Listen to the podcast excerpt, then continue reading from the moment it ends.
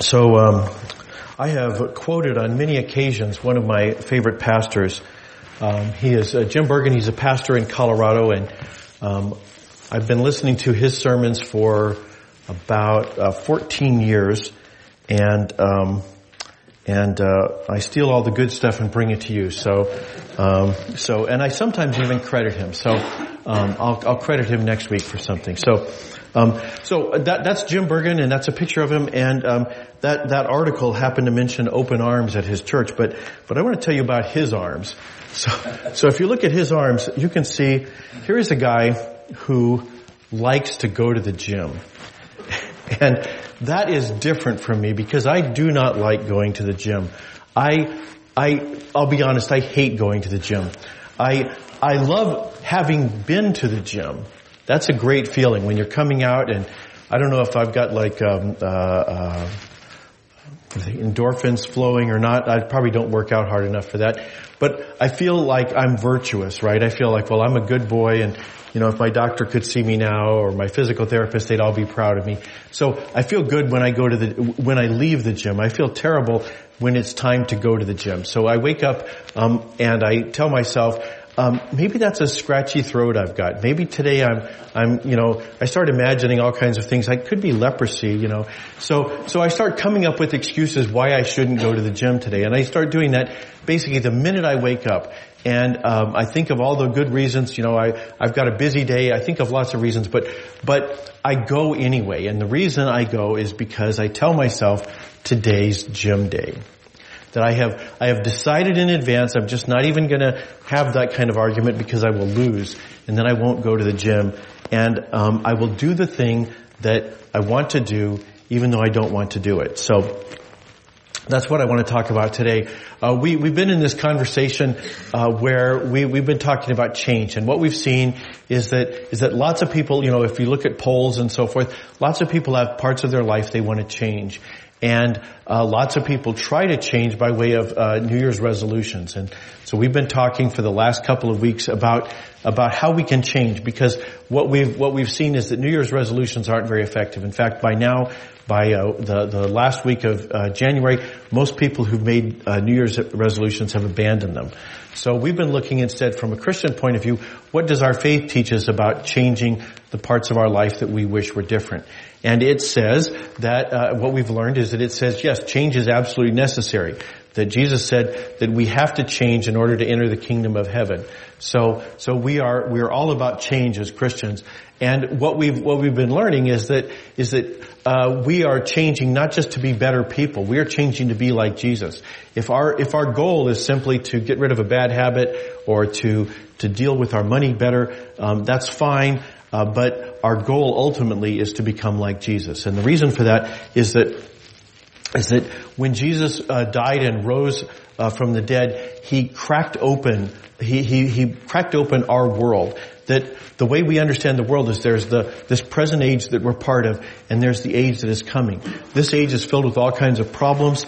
The age that is coming doesn't have those problems, and Jesus has broken broken cracks in our world, and the the The age to come is flooding into this world, and it's flooding into us as people. It's transforming us into uh, the kind of people that Jesus is. Ultimately, we will become like that. So, so that is our goal. We will become like Jesus, and uh, that will solve our other problems along the way. As we as we become more like Jesus, we'll solve all of our other problems. Uh, just they, they they come alongside of that. So, so that's the big idea. But what we saw last week is the way we get there is by small steps. We don't we don't kind of try to, you know, in my head I imagine how Jesus would solve this problem. But but rather I say, well, here's here's this exact, you know, right now in this moment, what's the right thing to do now? We don't worry about the big picture. That'll take care of itself. We focus on what's the right thing to do right now. So that's what we've been looking at so far. And the question I want to look at today is, what if we don't want to do it? Right? We know what it is. We know what the right thing to do is, but we just don't feel like it. We're we're tired. We're impatient. Um, we're exhausted. Uh, you know, all the all the reasons we might not want to do it. Um, that that pastor I mentioned, Jim Bergen, he says that his most common prayer is, goes like this. It's, "Dear God, no. In Jesus' name, amen." And so, so what do we do? What do we do when, when that's us? When, when we feel that way? When, when we know the right thing to do? We know that we're on a journey to become like, like uh, Christ. We know that we are part of the new creation, and we just don't feel like it. How do we change? How do we change? So, so the answer that we're going to look at today is the the way we the what we do in the face of that is um, is we we decide in advance what it is we're going to do, because if we're going to wait till the moment to decide, then we're going to fail. So, so um, the the other thing we're going to do is we're not going to focus on those problems, right? By by deciding in advance, we don't really care about the details, the particular problems that come up in a in a particular situation. We're not as concerned about those as as the big idea, the the thing we're going after. So we don't focus on the problems. So so um in our reading today, we're going to be looking at um uh, Paul's letter to Timothy, first letter to Timothy, and Timothy Timothy is the pastor of the church in Ephesus. Ephesus is a is a city on the um on the what the the southwest coast of uh Asia Minor, so modern-day Turkey. He's kind of facing off toward Greece. And uh that's that's the town he's in. And Paul had to leave, and he left Timothy behind to be the pastor of the church. And the the letters about all the different challenges that Timothy faced when he did this. Uh what was it, you know, what were the the challenges that as a pastor he was having to deal with? And Paul writes the letter, and he gives him some specific advice about those those challenges. But in this section, what we see is he says, don't focus on those problems, because because you can solve them, sure. But you know, we still live in this present age. You know, this is not, this is not the resurrection. This is not the age to come. There are still going to be problems. You solve this one and new ones will come up. It's whack-a-mole. He says, you know, don't worry about it. You will have problems. So he says, don't focus on the individual problems. Instead, he says, focus on yourself. So, um, we're going to pick things up in verse seven. And as, as Dennis noted, it's verse seven b. And the reason for that is because the, the numbers, the verse numbers, they were added about four hundred years ago. And they, there are disagreements about where, where they should be. My, my Bible here has not only a break in that verse, it's got a paragraph and a heading in the middle of that verse. So we're going to pick things up in part two of verse seven. So, uh, Paul says to Timothy, train yourself for a holy life. And this word train, this word train is literally, it is the word gymnazo. Can anyone think what word that might be related to in English? So it is the word that we get for gym. It literally means go to the gym. So that is a verb, and you go to the gym. Uh, the things that people do in the gym are, are uh, gymnasia. So we get the idea of a gymnasium, right? So, so it's a pretty, pretty obvious word what Paul is saying. It means to harass yourself. It means to provoke yourself. So like I kind of do in the morning, I kind of say, uh, you know, I, I go there, but it also means what you do once you get there. You know, you, no, no pain, no gain. Uh, what is it? Um, more, more plates, more dates. So, um, so, uh, it, it, it is a, it is a word that means go to the gym, but it doesn't mean that literally. In fact, Paul says exactly that. He says, he says, but I don't mean physical training, right? Because literally that's what it means. And people reading this letter might think, well, why is Paul telling Timothy to go to the gym? And the answer is, he says, while physical training has some value, there's nothing wrong with it. He says, training in holy living is useful for everything. It has promise for this life and the age to come, the, the life to come. So the good thing about holy living is You, you get the advantages of the, the future age right now. So he says, train yourself in holy living. And you can trust this. This saying is reliable and deserves complete acceptance. So, so you will get the benefits, um, early. You don't have to wait until the resurrection to get those benefits. You can get them right now. So he says, uh, trust me on that. And then he says, we work and we struggle for this. Our hope is set on the, um, Our hope is set in the living God, who is the Savior of all people, especially those who believe. So um, this is this is an ongoing process. We are working on this. We're struggling on this. These are strong words. This is this is the experience we have in the gym when we don't think we can lift that weight. He's saying he's saying uh, that's what we're struggling for. What is it we're struggling for? Our hope. Our hope is set in the living God.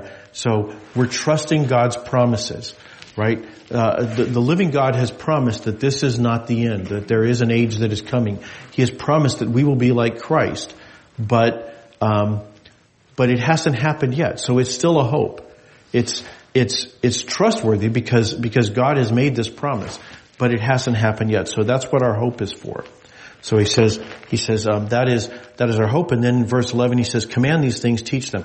Now here he's, he's referring back to all the things he's been telling, um, Timothy to do as a pastor. He's saying, you know, these doctrinal issues, the way that people are behaving in the church and so forth. He said, you know, go ahead and do those things. Do, do the things I just told you in chapter two and three. Do those things. Tell, tell them, command them. But, but, you're going to have trouble commanding them. And the reason is because basically nobody wants to be commanded. But he says, and you, they have an excuse. Don't let anyone look down on you because you're young. They're going to say, oh, why should I listen to some young whippersnapper? Now, uh, scholars, scholars tell us, um, that in this, in this era, um, Timothy might have been as old as thirty-five. So we're not talking about, you know, he's twelve. Um, he's, he's probably in his mid thirties. And he would still be looked down because people would say, look, I trust people with gray hair. They were very different from us. Nowadays, you know, gray-haired people, it's like, you know, okay, boomer, right? But in those days, uh, you know, hey, this guy obviously knows something. He's still around, right? He didn't die in his, in his forties. So, um, so, uh, he, people would have, people would have said, Timothy doesn't have any gray hair and therefore I don't trust him. And so Paul says, yeah, they're not going to. So um, instead, set an example for believers through your speech, behavior, love, faith, and by being sexually pure. So he says, they can't argue with results, right? They can argue with what color your hair is, but they can't argue with results. And so he says, in, in the way you, you talk to people, the way you relate to people, um, your behavior, your love, your faith, and um, our translation says sexual purity. That's probably an over-translation. The word itself just means purity, and I looked at Um, a bunch of translations. You can do this too. There's a place called Bible Gateway dot com. You punch in a verse number and it'll give you, you, I don't know, thirty or forty different translations. And you can see, in this case, almost all of them said, said purity. Um, so it's basically saying, so, so be the kind of person people look up to, right? And even if they're looking down on you because you're so young and small, they will look up to you. So be that kind of person. Until I arrive, pay attention to public reading, preaching, and teaching. Again, this is your job. You're the, you're the pastor of this church. But he says, don't neglect the spiritual gift in you that was given through the prophecy when the elders laid on, laid hands on you. You're not the C E O of a church. You're the pastor. You have help. God is on your side. God has, God has given you a gift, um, as part of your, um, Uh, the process of or- ordaining you to your ministry. And by the way, you've got elders too, right? There are some people who are old in this church and they are on your side too. So don't neglect them. And then he says, practice these things and live by them so that your progress will be visible to all. So keep doing this. Keep hitting the, hitting the gym, you know, go back and, you know, go back and do it some more. Um, live by them so that your progress will be visible by all. People can't argue with results.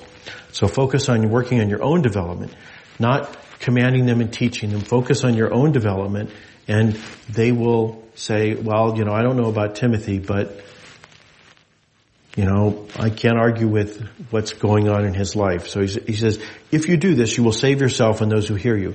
Now, I, I should point out, he's not saying that by by cultivating a holy life, you save yourself. Back in verse uh, ten, he said, God is the Savior of, of um, all people.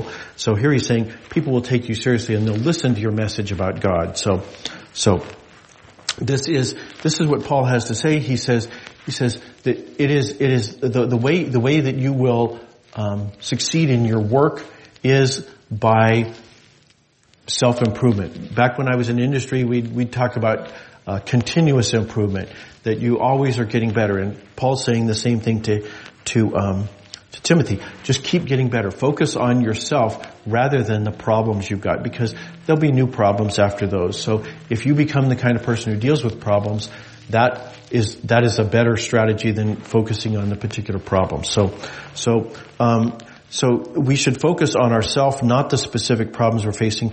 And And one way we can do that, or probably the most important way, is to decide in advance what we're going to do. So we're going to be facing this kind of problem. Uh, you know, I've got to go to the gym, and I say, well, I'm just going to go, right? I'm not going to worry about all those other things. You know, if I'm bleeding, okay, but if, you know, if it's just another Monday and I don't feel like going to the gym, I'm going to the gym, right? I have pre-decided. So, so make your decisions up front. And the way we can do that probably a lot of the time is by saying, well, what kept us from doing it last time? What, what, what tripped us up? What, what, what excuse did we make? What, what circumstance came up? What was it that kept us from doing it? And then we can, we can make a pre-decision for that too. But we pre-decide what it is we're going to do. We're going to, we're going to, we're going to focus on our, um, what is it? Our behavior, our speech, behavior, love, faith, and purity. So we say, what is, what am I going to do? I'm going to do those things, not because I feel like it, not because, um, I want to today, but because today's gym day. And that's what I do, is I work on these things. So, so he says, figure out, you know, right now I'm telling you, and make this your, your strategy, is to go not because you feel like it, but because you've already decided to do it. Christianity is the idea, or, or, or offers us the hope that we can become like Christ, but, but we, but it is a journey. We are, we are on our way, and the, the journey does not mean that it will only happen when we're fresh and well rested.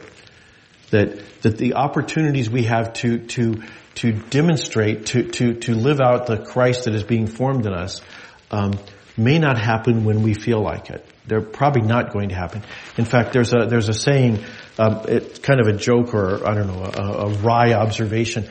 And it's this, you know, if you're going to pray for patience, watch out.